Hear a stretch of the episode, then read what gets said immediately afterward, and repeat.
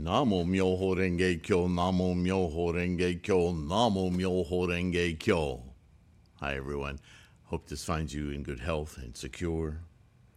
Shariputra, in an age to come you shall be venerated for your achievement of the universal wisdom of a Buddha.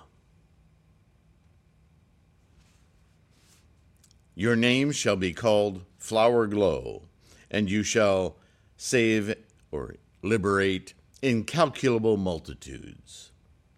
Having made offerings to numberless Buddhas, having perfected Bodhisattva conduct, the 10 strengths and the other such meritorious qualities, and having borne direct witness to the unexcelled path. Right? And I use that word wisdom a lot, if you'll recall. This is our Buddha mind, bearing witness moment to moment of the actual engine of life, the process of life, the coming into being of potential, changing throughout every moment in momentum. The same momentum, the same process as the entire cosmos, all happening in the same moment to moment to moment to moment. What an amazing thing to witness. What an amazing thing to become conscious of. For the mind to be focused on, in, engaged with. Rather than constantly trying to cling to the past and crave to the future. The past and future, they're going to be there. But that's not where life is. Right? So witness is a good word because witness is something that happens in the moment.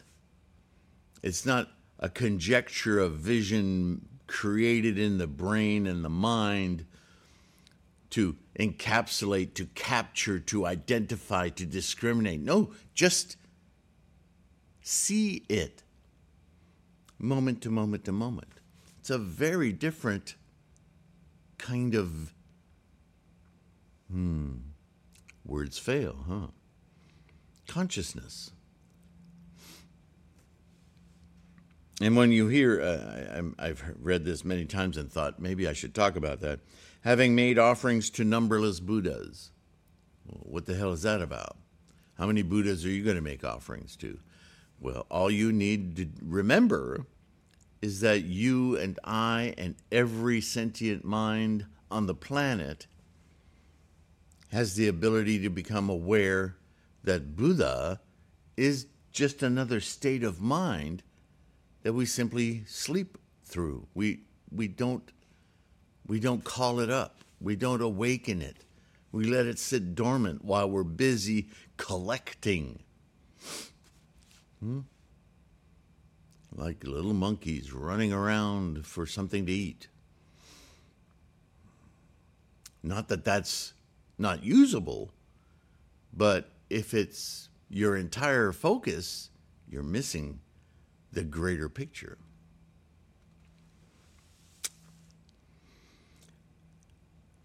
And having borne direct witness to the unexcelled path.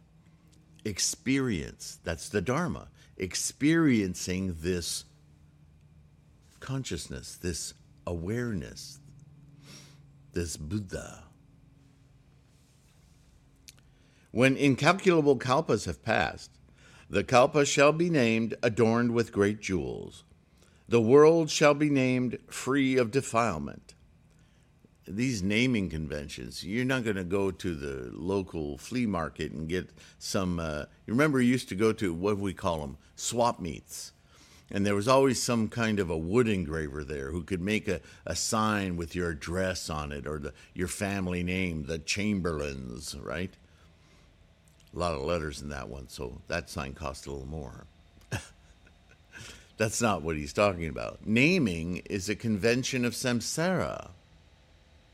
It's identification. So he's saying the mental space, the apparition of the world around you moment to moment will seem like jewels and lapis lazuli. is trying to relate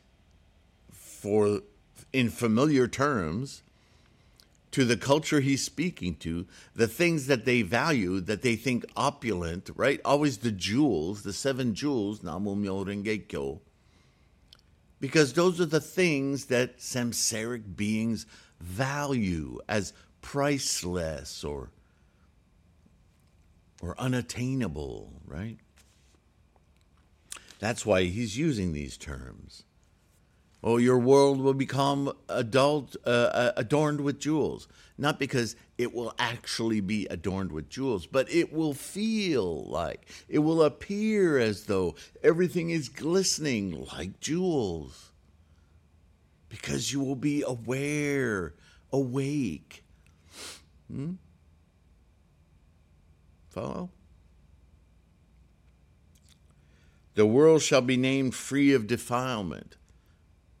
You go ahead, name something in your backyard free of defilement, see if it makes any difference. Of course not.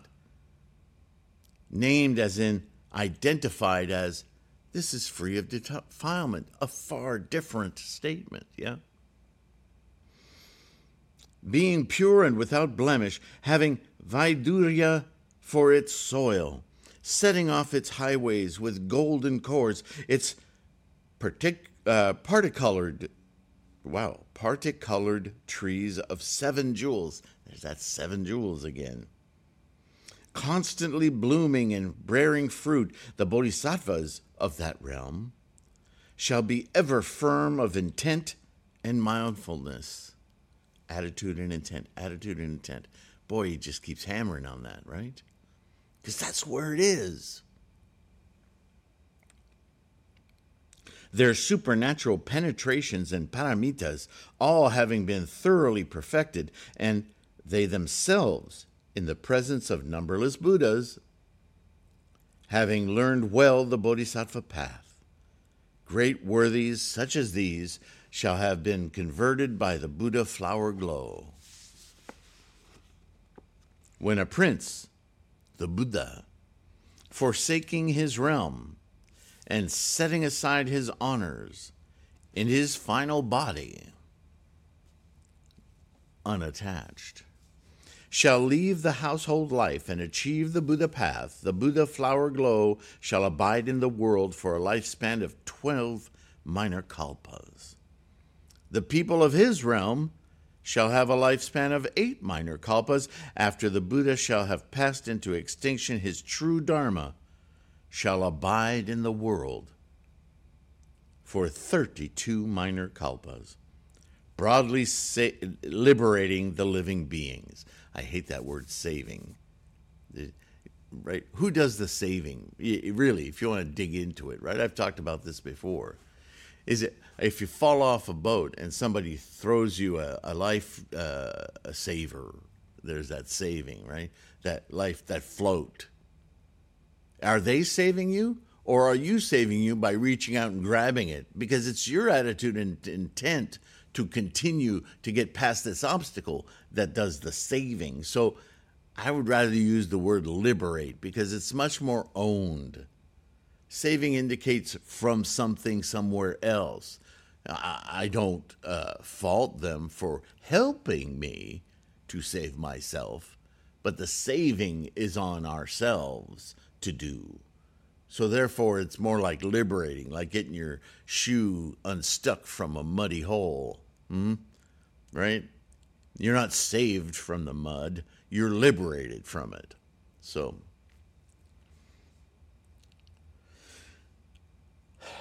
broadly liberating the living beings. When his true dharma is completely extinct, there shall be a counterfeit dharma for 32 minor kalpas. His sarira shall be spread far and wide, and gods and men everywhere shall make offerings to it. But the Buddha flower glow shall do what the Buddha flower glow shall do, shall all be as I have said. That one sainted and venerable among two-legged beings shall be most distinguished, without his like. He shall be none other than you yourself. You should and ought to be delighted. So there's a little bit of an ominous tone there, right? And we'll get into that more later.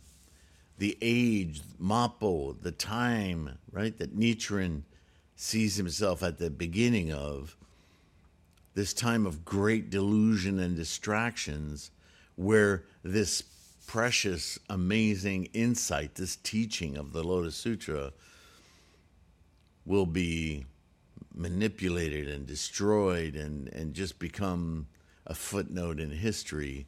It's very, very potentially in this era the time when it could be lost. And it will undoubtedly happen at some point. There are a lot of competing voices out there chipping away at it, turning it into just another one of many instead of the singular preciousness that it is, right? And at that time, when it happens, if it happens, we'll have to have another appearance, embodied form of Buddha, right? And that's the story, the projected story of Maitreya. Not anywhere near happening now. A lot of us are making efforts to make sure this teaching is kept correct, true. Nichiren, most of all, telling us to do as he does, live this Nam Myoho Renge Kyo in every moment, right? And the more we do so, and the more we inspire others to do so, maybe we can counter this storm of personal agendas and pollution and politics. I certainly hope so. That's what we're all trying to do, right? In the meantime, enlightening ourselves is our vehicle, our bodhisattva vehicle, to do exactly that, to imbue the world, our environment around us, with this correct, pure teaching, experience, Dharma. So now, having finished that, those gathas, at that time the fourfold multitude, bhikshus, bhikshunis, upasakas, and upasikas, as well as a great multitude of gods, dragons, yakshas, gandharvas, asuras, garudas, kinaras, mahoragas, and the like, seeing Shariputra receive in the Buddha's presence a prophecy of anuttara samyaksambodhi, perfect and complete enlightenment, danced endlessly for joy of heart, and each removing the uppermost garment he was wearing, presented it to the Buddha as an offering. Sacro Devanam Indra and Brahma, the king of the gods, together with numberless sons of gods, also made offerings to the Buddha of their fine divine garments and of divine Mandarava and Mahamandarava flowers. The divine garments they had scattered remained stationary in the open air. They just floated. Then, turned about by themselves, divine musicians all together at once made music of 100,000 myriads of kinds in the open air, and raining down many divine flowers spoke these words. The Buddha, in former times in Varanasi, first turned the Dharma wheel. Now, at long last, he is again turning the unexcelled and supremely great Dharma wheel. At that time, the sons of gods, wishing to restate this meaning, proclaimed gathas, saying, formerly in Varanasi, you turned the Dharma wheel of the four truths, right? The four noble truths. With discrimination, preaching the dharmas, the origination and extinction of their five collections, right? The skandhas. Now again, you're turning the most subtle, unexcelled great Dharma wheel. This Dharma is profound and recondite, for few there are who can believe in it. From of old we have often heard the world-honored one preach but have never before heard such a profound and subtle superior Dharma. When the world-honored one preaches this Dharma, we are all delighted accordingly. The great, wise Shariputra has now been able to receive an august prediction. We also, in this way, shall certainly be able to become Buddhas in all the worlds, most venerable and having none superior.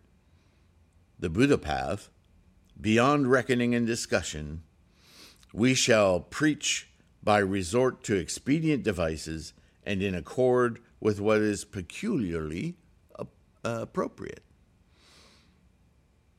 What meritorious deeds are ours, whether in the present age or in ages gone by, as well as the merit of having seen Buddhas, we divert completely to the Buddha path.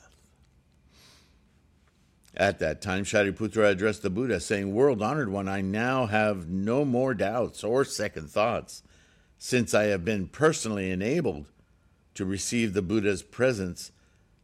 the Buddha's presence, a prophecy of anuttara samyaksambodhi. These 1,200 who freely control their own thoughts formerly dwelt on the level of learners, right, shravakas. The Buddha constantly taught them, saying, my Dharma can separate one from birth, old age, sickness, and death, making possible the complete achievement of Nirvana, liberation from the cycle of birth. In other words, not leaving the moment-to-moment engine of life and being human with a sentient being. It's not, again, it's too easy to look at that and go, well, we need to annihilate and get rid of all our, what we call our self or our ego in order to become enlightened. No, that's not what he's saying. What he's actually saying is let go of it. Detach. Don't be completely preoccupied and identified with the moment-to-moment past, where the process has been. Pay attention to the process itself, because when you're distracted to that past, then you start to imagine what it might be in the future, and now you're fully in delusion. Nothing is what it was, and nothing is what you're imagining it to become. It's all happening here. Be present. That is Buddha. Oh, when you do that, it's not that everything becomes magically different. It's that your understanding, your participation, your impression, your identification with the engine of life becomes contemporaneous. It becomes very real, right? Any of you go fishing anytime? Or watch fishing shows? How entertaining. Anyway, when you're struggling with a fish to bring it in with all of the little nuances that requires, you're in it. Once the fish is caught, it's no longer about fishing. Once you tell stories about a fish you caught 5 years ago, it's a story. It's not about catching fish. Once you cook or think about how you will cook this fish that you've caught, you're no longer fishing. Why isn't that obvious? It's obvious in this example, isn't it? But that's not how we look at life. We look at life as this vast collection of identity that we want to push somehow imaginatively into the future. What will I do with all of this? It's not fishing. It's not living. The living is when you're struggling with the rod in your hand on the edge of the earth, in the water, on a ship, whatever, and you're in the act. That's fishing. Just like living right? You don't get rid of the lake or the fish or the 10-pound test line or the boat or any of that. You just experience. You just do it. That's all we're saying. That's all Shakyamuni is saying. You need to get your mind wrapped around this Dharma, this experience. And then the rest, right? If you're in the middle of landing a nice big, ocean fish, make it a big struggle. Or even if it's just a little trout in a lake or stream. When you're in the midst of doing that, are you really concerned about how many shoelaces you have for your shoes at home? Or painting the garage? Or your relationships? Or your job? No, that's the whole point of going fishing. Just to obliterate that. Well, it may seem an oversimplification, and I grant you it is, but when we chant to our mandala to open our Gohonzon mind and get into the flow of life, it's no different than when an artist or an engineer or name a discipline, you get into a flow of whatever it is you're doing. You experience life uniquely, clearly. You're not getting rid of anything, you're getting rid of distractions. And that is what we're doing with our minds. We're clarifying where life really exists. Now, I grant you, doing this, opening the Buddha mind, there are no words to discuss how to fathom that amazing cosmic experience, right? It's vast, well beyond entertainments of the skandhas, because truth be known, fishing, no matter how exciting it might be, or bowling or painting or whatever it is that you get into a flow of, those are samsaric things. And that is the very thing that in the Lotus Sutra, Shakyamuni is identifying. There are many things, processes, involvements that can distract to lesser goals, but none come close to the awakening, the anuttara samyaksambodhi, right? And that, if we don't distinguish it and understand it, experience it, can easily slip through the cracks while we're distracted with fishing, painting, samsaric flows, right? Inflows, outflows. That's what that's about. When you reach Anuttara Samyaksambodhi, supreme, perfect, complete enlightenment, this Dharma, there will be no flows necessary because everything is the flow. We, the fish, the planet, the galaxies, the entire cosmos, the same flow. How can you comprehend, right?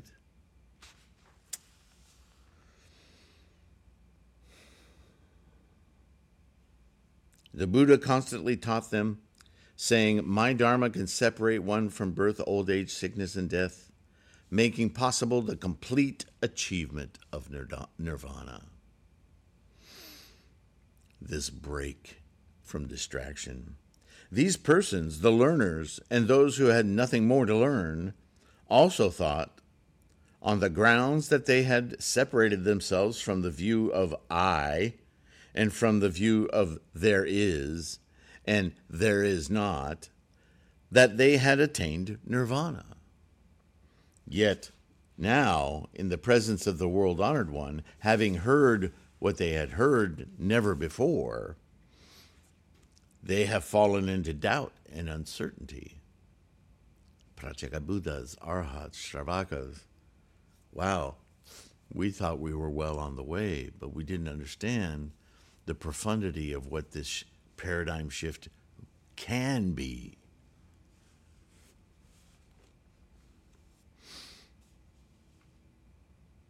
Very well. O world-honored one, I beg you, for the sake of the fourfold multitude, to explain the causes and conditions, thus separating them from their doubts and second thoughts. At that time, the Buddha declared to Shariputra, did I not say formally that the Buddhas, the world-honored ones, by resort to a variety of explanations of causes and conditions, parables, words and phrases, and expedient devices, preach the Dharma?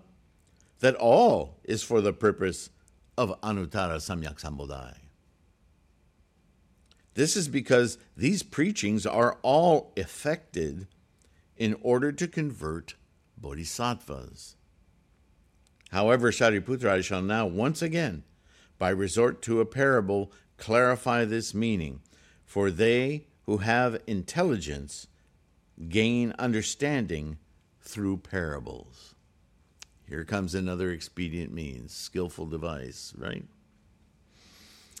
Shariputra, where are we time-wise? I need a little drink. Whew, hot coffee. Shariputra, imagine that in a country or a state, city-state, or a municipality has a man of great power, great influence, right?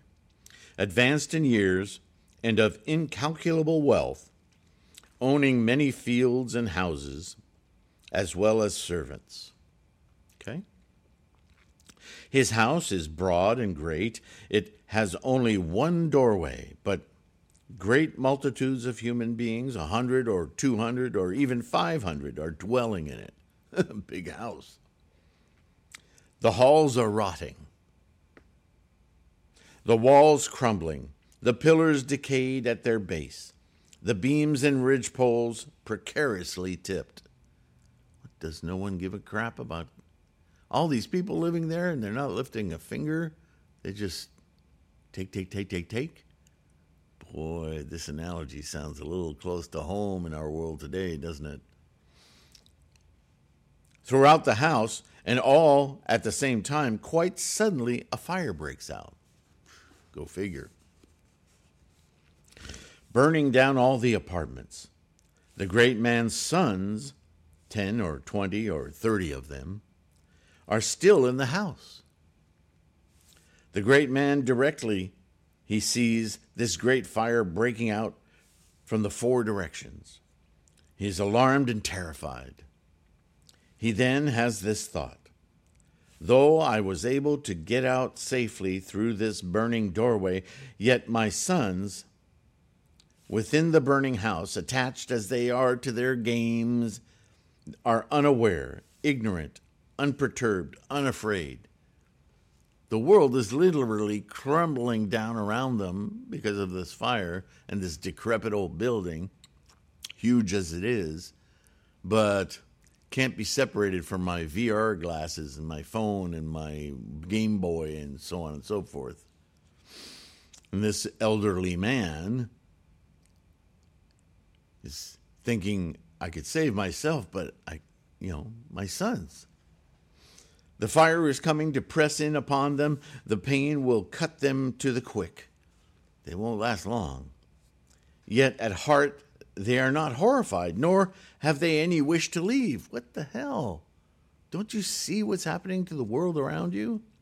You can already see the analogy, yes? Shariputra, this great man has the following thought. I am a man of great physical strength. I might, in the folds of my robe or on top of a table, take them out of the house. He thinks, this house has only one doorway, which furthermore is narrow and small. The children are young and as yet, having no understanding, are in love with their playthings. Samsara. They may fall victim to the fire and be burned. I must explain this, the terror of it to them. This house is already on fire. They must make haste and get out in time. I must not let this fire burn them to death. Compassion, wanting to save others, right? This is the lesson of the Bodhisattva. When he has had these thoughts, Then, in accord with his decision, he says explicitly to the children, "Get out quickly, all of you!" Though the father, in his compassion, urges them with explicit words, yet the children, attached as they are to their games, and samsara, and identification, that's the ego. They do not deign to believe him or to accept what he says. Leave us alone. We're busy playing. Unalarmed and unafraid, they have not the least intention of leaving. For they do not even know what a fire is or what a house is. They're just not, their sphere of influence is so tightly bound to the identification and the skandhas, or what it means to lose anything, right? All they do is run back and forth looking at their father. At that time, the great man has this thought. This house is already aflame with a great fire. If we do not get out in time, the children and I shall certainly be burned. I will now devise an expedient whereby I shall enable the children to escape this disaster. I'll use what's familiar to them, what has them wrapped in attention. I'll use a device that's commensurate with that in order to lead them, right? To liberate them from their current activities so that they will take the initiative to save themselves, liberate themselves from their attachments by taunting them with yet another. It's a horrible device, but it will save their lives. And maybe after their lives are saved, ding, they'll get a clue, maybe. So let me try this. And this is very much what we're faced with when we're spreading the teachings of Nam Myoho Renge Kyo, Of Myoho Renge Kyo, to be true, to be accurate.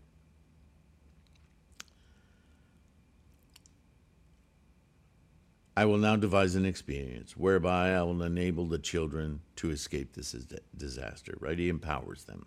The father knows the children's preconceptions, whereby each child has his preferences, his feelings being specifically attached to his several precious toys and unusual playthings. Accordingly, the father proclaims to them, "The things you so love to play with are rare and hard to get. If you do not get them, you are certain to regret it later. Things like these, a variety of goat-drawn carriages, deer-drawn carriages, and ox-drawn carriages are now outside the door for you to play with." I have a lot more, better. Come out of this burning house quickly, all of you. I will give all of you what you desire. The children hear what their father says. Here's that craving, from clinging to craving. You watching? Since rare playthings are exactly what they desire, the heart of each is emboldened, shoving one another aside in a mad race. Mine, right? All together in a rush, they leave the burning house. They want first dibs. They want the best. They don't even know what it is, but they know they want the best, right? That's that craving, desire. At this time, the great man, seeing that his children have contrived to get out safely and that all are seated in an open space at a crossroads, is no longer troubled. Whew, we all made it out of the burning house. You can almost hear it crumbling in the background, right? You can make a short film about this. At this time, the great man, seeing that the children had contrived to get out safely and that all are seated in the open space, secure at heart, he dances for joy. Oh, I did it. Then the children all addressed their father, saying, "Father, the things you promised us a while ago, the lovely playthings, the goat-drawn carriages, deer-drawn carriages, and ox-drawn carriages, well, they're not here. Give us now, if you please." These little brats. Right? Gosh, you're alive. Don't you realize what just happened? I want my toys. Shariputra, at that time the great man gives to each child one great carriage. The carriage is high and wide, adorned with a multitude of jewels, surrounded by posts and handrails, little bells suspended on all four sides. Also, on its top are spread out parasols and canopies. Further, it is adorned with an assortment of rare and precious jewels, intertwined with jewel cords and hung with flowered tassels, having heaps of carpets decorated with strips of cloth, as well as vermilion-colored cushions. It is yoked to a white ox, whose skin is pure white, whose bodily form is lovely, whose muscular strength is great, whose tread is even and fleet like the wind. This ox also has many attendants serving and guarding it. What is the reason? Because this great man of great wealth, incalculable wealth, has various storehouses, all full to overflowing, has this thought: my wealth being limitless, I may not give small inferior carriages to my children. Now these little boys are all my sons. I love them without distinction. I have carriages such as these, made of 7 jewels in incalculable numbers. I must give one to each of them with undiscriminating thought. I may not make distinctions. What is the reason? I take these things and distribute them to the whole realm, not stinting even then. How much the more should I so to my own children? At this time the children, each mounting his great carriage, gain something they have never had before, something they have never even hoped for. Shariputra, what do you think? When this great man gives equally to all his children, great carriages adorned with precious jewels, is he guilty of falsehood or not? He didn't give his children what he said he was going to give them. And then when they beseeched him, he gave them all equally the greatest wealth that he could in attachments, but honoring his word.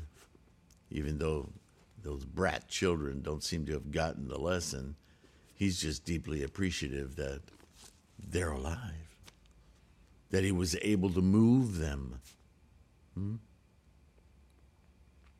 Shariputra says, no world-honored one, this great man has but enabled his children to escape the calamity of fire, thus preventing their bodily lives. He is guilty of no falsehood. Why? Because the preservation whole of their bodily lives means that they have already received a lovely plaything. For what reason is that? All the other playthings, O honored one, were taken in exchange for their very lives. How much the more so when, by resort to expedient device, he has rescued them from that burning house. World-honored one, had this great man given them not one tiny carriage, he would still be no liar, right? Because that's not the point.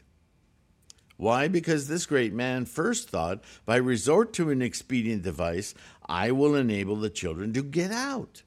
For this reason, he is guilty of no falsehood. How much the more is this true when the great man, the great man, now knowing that his wealth is incalculable and wishing to confer advantage on his children, gives to all equally a great carriage. The Buddha proclaimed to Shariputra, Good, it is as you say. Shariputra, the thus come one is also like this. The analogy is clear, right? Shakyamuni has watched people suffer since he was Siddhartha Gautama, and his whole mission is to get these people out of this conceited state of mind to realize that the preciousness of life is much more vast than all of the egotistical little baubles identified with to make some image of some self as all-powerful or all-having, all entertainment, all the pleasures of the skandhas. Again with that lesson, yeah? That enlightenment affords you an experience much more vast, immense, precious, to know what this life is really about. Not just represented as a collection of baubles.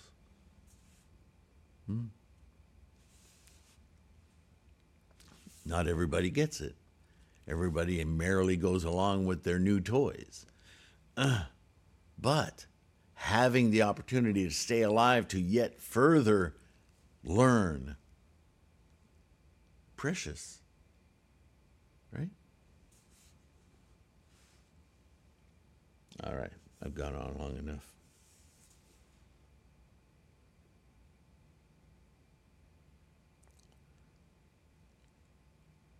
That is, he is the father of all the worlds. To fear, terror, debilitation, anguish, care, worry, ignorance, and obscurity, he puts an absolute end.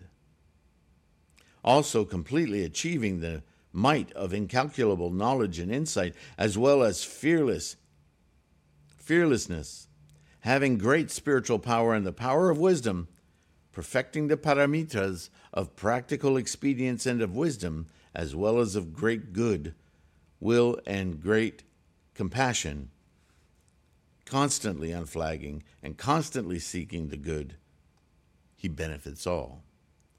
Thus he creates the old and rotten burning house of the three worlds, and in order to save or liberate the beings from the fires of birth, old age, sickness, and death, worry, grief, woe, agony, folly, delusion, blindness, obscurity, and the three poisons, being the defilements of lust for the unwholesome, hatred for the unwholesome, and delusion, mistaking the one for the other. He teaches and converts them, enabling them to attain anuttara samyaksambodhi. He sees that the beings are scorched by birth, old age, sickness, death, care, grief, woe, and anguish. They also, thanks to the fivefold desires for wealth, suffer a variety of woes.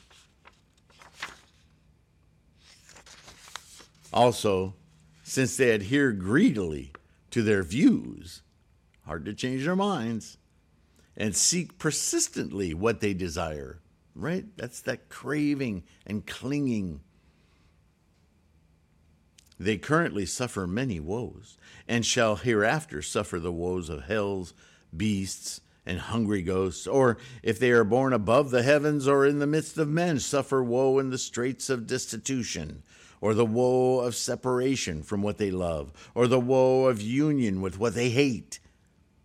It is in the midst of such various woes as these that the beings are plunged, yet they cavort in joy, unaware, unknowing, unalarmed, unafraid, neither experiencing disgust nor seeking release.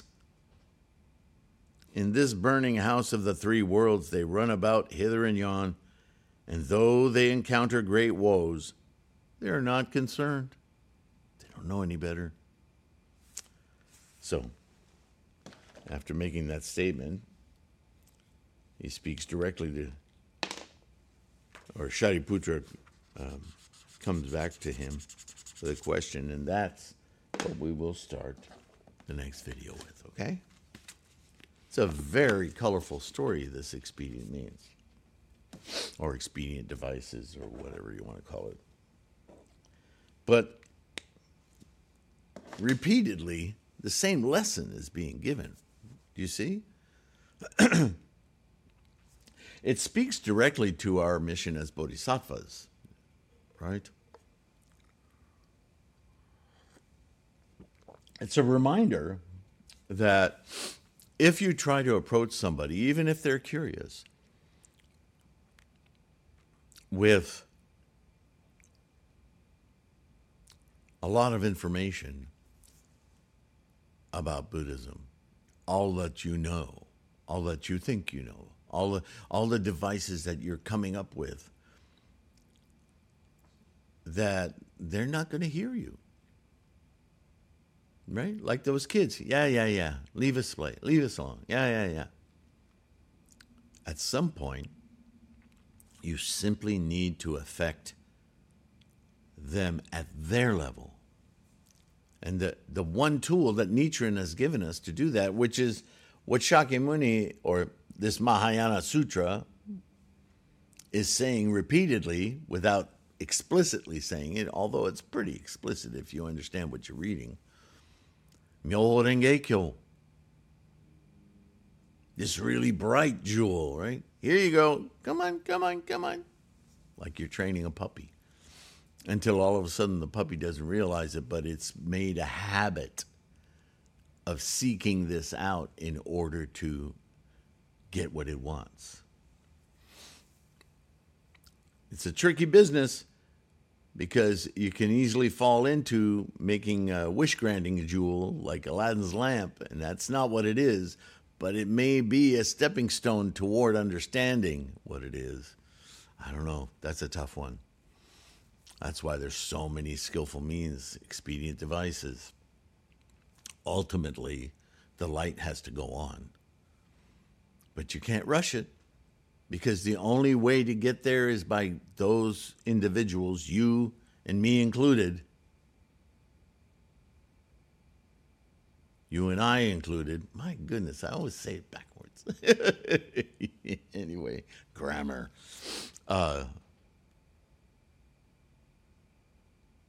It is on us individually to enlighten our Buddha mind, right? No matter how much wisdom and experience, right? It's like all of these videos and podcasts and documents on Threefold, you know, all the links below. I'm sharing as much as I can of my own experience and scholarship, and ultimately it's up to you to hear what you need to hear, to devise your own insights. Oh, I know what that means. And then say it a different way that works for you. Whatever motivates you, keeps you confident, it's your enlightenment. Only you can do it. So I encourage you, keep your practice strong. Savor it. Keep your health. And I'll see you in the next one. With all my respect and gratitude. All right? Namo Myoho Renge Kyo. Bye for now.